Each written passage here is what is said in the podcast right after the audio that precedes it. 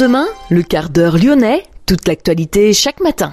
Parce que Lyon demain se dessine aujourd'hui, voici l'essentiel de l'actualité. En ce jeudi, nous sommes le 2 février. La visite à Lyon de la présidente de l'Assemblée nationale, notamment dans le 5e arrondissement. 400 personnes ont marché hier pour rendre hommage à Mohamed, dont le corps avait été retrouvé démembré le 17 janvier dernier à Saint-Priest. Un détenu s'est suicidé à la maison d'arrêt de Corbas. 122 détenus se sont suicidés dans les prisons françaises en 2021. Les dysfonctionnements du métro lyonnais ne viennent pas uniquement des pannes informatiques, mais peut-être aussi des voyageurs qui ont leur part de responsabilité, notamment en bloquant les portes. Sytral Mobilité lance une campagne de communication. Après la présentation du plan de la métropole et de la ville pour l'avenir de la Guillotière, l'opposition reste plus que sceptique. Nous entendrons dans cette édition Philippe Cochet, le maire de Caluire, aussi président du groupe La Métro Positive. Le futur de la Guillotière, on en parle justement à travers le reportage de Madeleine Clunia, qui est allée rencontrer en particulier Xavier Calmar, le secrétaire de l'association Réadorons la Guillotière. Nous parlons également des trottinettes. La ville de Lyon conserve les deux mêmes opérateurs en free floating, c'est-à-dire Dott et Tier.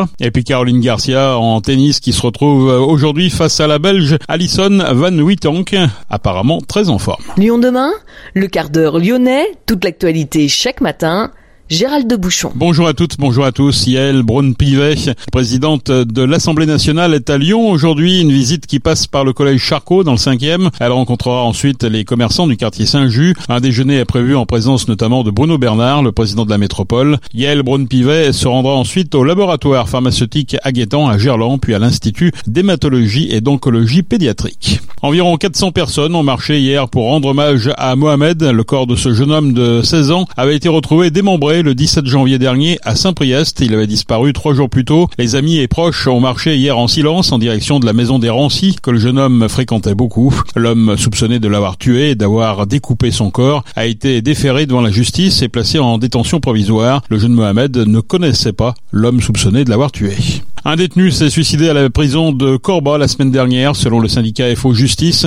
L'homme a été retrouvé pendu. Les surveillants de la prison avaient également été confrontés à un feu de cellule déclenché par un détenu violent et schizophrène durant la même nuit. Selon la section française de l'Observatoire international des prisons, il y a 6 fois plus de suicides derrière les barreaux. 122 détenus se sont suicidés dans les prisons françaises en 2021. Les dysfonctionnements du métro lyonnais ne viennent pas uniquement des pannes informatiques. Les voyageurs ont aussi leur part de responsabilité. Sytral Mobilité lance une nouvelle campagne de communication dans un style décalé et humoristique pour faire changer les pratiques. Un crabe géant va habiller les rames des lignes B et D avec le slogan « Si tu bloques les portes, je te pince et ça coince ». Certaines pannes seraient consécutives au blocage des portes par les voyageurs. Lyon demain, média agitateur d'idées. Après la présentation du plan de la métropole et de la ville pour l'avenir de la Guillotière, l'opposition reste plus que sceptique. Le groupe de droite et du centre, La Métro Positive, interrogé sur les mesures concrètes prises pour le quartier, balaye ces aménagements qui, selon la droite, sont encore inutiles à l'heure actuelle. Pour Philippe Cochet, le maire de Caluire et président du groupe La Métro Positive, la solution se trouve dans la sécurité. Écoutez-le au micro de notre journaliste Madeleine Clunia. Il y a un mal qui est enquisté sur ce secteur-là et il faut le traiter à la racine. Après, vous pourrez mettre toutes les fleurs, tous les aménagements que vous voulez. Mais d'abord, il y a des fondamentaux à réaliser. Il faut d'abord une volonté politique par rapport à la sécurité. Et tant qu'on a des gens qui sont rétifs aux caméras, à la présence simplement de la police nationale, de la police municipale, avoir de l'accompagnement d'un certain nombre de gens et surtout faire un travail dans la durée. Et si je prends le cas de notre collègue de Bron, maintenant il y a des changements notamment avec le fait de détruire des UC, des grands bâtiments qui étaient en fait des nids de deal à l'époque. Ça a été un bras de fer énorme. Il a été menacé physiquement. Il a été d'ailleurs accompagné par... Mais il l'a fait. Et bien il est en train de gagner la chose. À la Guillotière, c'est pas en arrivant avec un bouquet de fleurs qu'on y arrivera. Philippe Cochet, président du groupe La Métro Positive. Le futur de la Guillotière, un sujet que la ville de Lyon prend très au sérieux. La municipalité a présenté les aménagements prévus pour refaire de la Guillotière un endroit attractif. Prendre à bras-le-corps le problème des logements indignes, faire venir des commerçants et apaiser l'espace public. Voilà les points principaux de ce plan d'urbanisme. Le projet avance avec des premières échéances cette année comme la végétalisation et la simplification des traversées piétonnes sur le cours Gambetta. Le plan d'aménagement a été construit avec les habitants du quartier grâce à de nombreuses concertations pour combiner les volontés de la métropole avec les souhaits des habitants. Notre journaliste Madeleine Clunia était à la présentation du projet. Elle revient sur les décisions de la métropole. Elle a également rencontré Xavier Calmar, le secrétaire de l'association Réadorons la Guillotière, association qu'il a co-créée en novembre 2022. Le plan d'urbanisme pour refaire de la Guillotière un lieu attractif laisse une place importante aux aménagements de l'espace public. Végétalisation, tronçons piétons, création de squares, tout est fait pour rendre le quartier plus agréable à vivre. Face au scepticisme quant à l'utilité de ces mesures de la part de l'opposition, Fanny Dubot, la maire du 7e arrondissement, affirme que cela s'est fait avec les habitants. On est aux côtés des habitants, on a fait un certain nombre de réunions de concertation et là on commence justement à mieux connaître les associations qui sont présentes sur le terrain, à travailler avec le conseil de quartier, à travailler avec des associations qui se sont créées comme Réadorons la Guillotière et je crois qu'ils sont effectivement en attente d'aménagements et que ces aménagements vont pouvoir satisfaire une partie des besoins, notamment ceux qui étaient sur la petite place Gabriel Péri qui va être totalement réaménagée pour être transformée en square, pour être un espace public de qualité. Ça répond à des attentes notamment des habitants du 7e. En effet, pour Xavier Calmar, secrétaire de l'association Réadorons la Guillotière, la petite place Gabriel Péri et sa fresque du cinéma sont très importantes pour les habitants. La retrouver dans de bonnes conditions était alors un point majeur pour eux. C'est aussi le cas pour la grande place selon lui. Cette place Gabriel Péri, elle est censée être un rond-point et un carrefour entre les cultures qui sont représentées dans le quartier. Donc la place Gabriel Péri, elle fait la connexion entre le quartier asiatique, la grande rue La Guillotière où on a plutôt une communauté africaine et la rue Paul-Bert qui est plutôt une population et des commerces d'Afrique du Nord. Et en fait, il faut que ce carrefour il refonctionne. On est toujours deux passages sur la place et pour que les gens se rencontrent, il faut qu'il y ait des endroits pour s'arrêter et pour pouvoir discuter et pas être forcément au milieu des klaxons et de la circulation automobile. Des aménagements importants donc pour permettre au quartier de redevenir un carrefour culturel et un lieu de mixité sociale. 45 000 habitants vivent à la Guillotière, à cheval entre deux arrondissements et 30% de la population côté 3e vivent en dessous du seuil de pauvreté. Des logements sociaux sont alors indispensables pour permettre à tous de vivre et la métropole veut alors lutter avec virulence contre l'habitat indigne qui existe dans ce quartier. Renaud Père, 3e vice-président de la métropole de Lyon et membre de la commission urbanisme, habitat, logement et politique de la ville, explique les mesures prises. On regarde, on suit toutes les adresses qui posent problème, c'est plus d'une vingtaine d'adresses qui sont une vingtaine d'immeubles qui sont suivis. On fait des préconisations, on rend obligatoire des travaux auprès des propriétaires si ceux-ci ne le font pas. Ça peut aller jusqu'à l'expropriation. Ça, c'est la mesure vraiment finale. Et puis par ailleurs, on regarde les immeubles qui se vendent, et notamment dans les immeubles les dégradés, on les achète côté collectivité, et ensuite on peut faire du logement abordable dans ce quartier. La métropole a déjà préempté un immeuble à l'angle de la rue Paul-Bert et de la rue Moncé pour y faire plus d'une vingtaine de logements en BRS, bail réel solidaire. Il se trouve juste derrière le clip, et justement, la question de ce bâtiment était très épineuse. Si pour certains, il concentrait tous les problèmes et devait être détruit, la métropole a choisi de le garder et de le réaménager. Nouvelle façade, accueil d'un service public à l'intérieur et réorganisation de la place pour les redonner vie, voilà la piste gardée, et cela ne déplaît pas à l'association Réadorons la Guillotière et à Xavier. De toute façon, si on avait pris la décision de détruire le clip, ça aurait été dans 10 ans. En fait.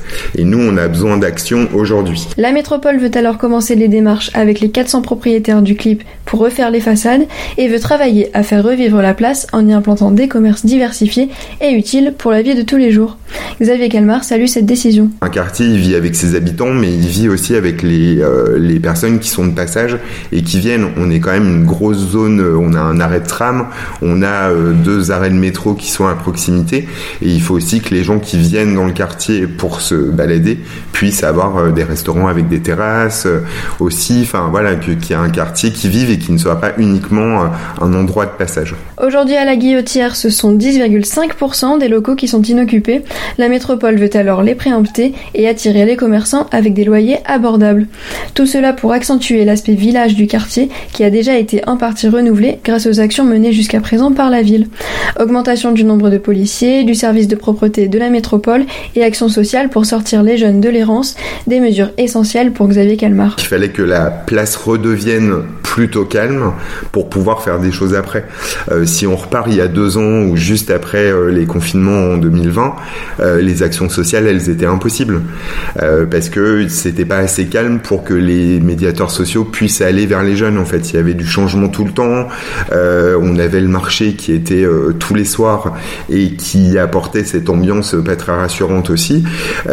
Donc, je pense que la sécurité et tout ce qui a été fait pour la propreté sur le quartier, c'était un préalable indispensable avant de faire les travaux. En fait, il fallait que tout ça redevienne correctement calme pour qu'on puisse, pour qu'il puisse y avoir des travaux d'aménagement faits. Prochains aménagements pour 2023 et 2024, un cours Gambetta végétalisé et sa traversée simplifiée pour les piétons, apaisement du trafic sur la rue Paul-Bert et remise en valeur de la petite place Gabriel Péri. Merci Madeleine. La ville de Lyon conserve les deux mêmes opérateurs de trottinettes en free-floating. Dott et Tier ont été une nouvelle fois retenus. Un nouveau contrat qui débute au 1er mars et qui va courir jusqu'en 2027. Dott est déjà présent à Rieux, Caluire et à l'OL Vallée. Pour le nouveau contrat lyonnais, l'accent a été mis sur la durabilité des engins, la nécessité d'une stabilité sociale et la sécurité accentuée. À partir du printemps 2024, de nouveaux boîtiers connectés détecteront le nombre de passagers à bord des trottinettes Tier. S'il y a 2 personnes, le boîtier réduira la vitesse de 5 km/h et incitera les usagers à descendre de la trottinette. Ce même boîtier détectera également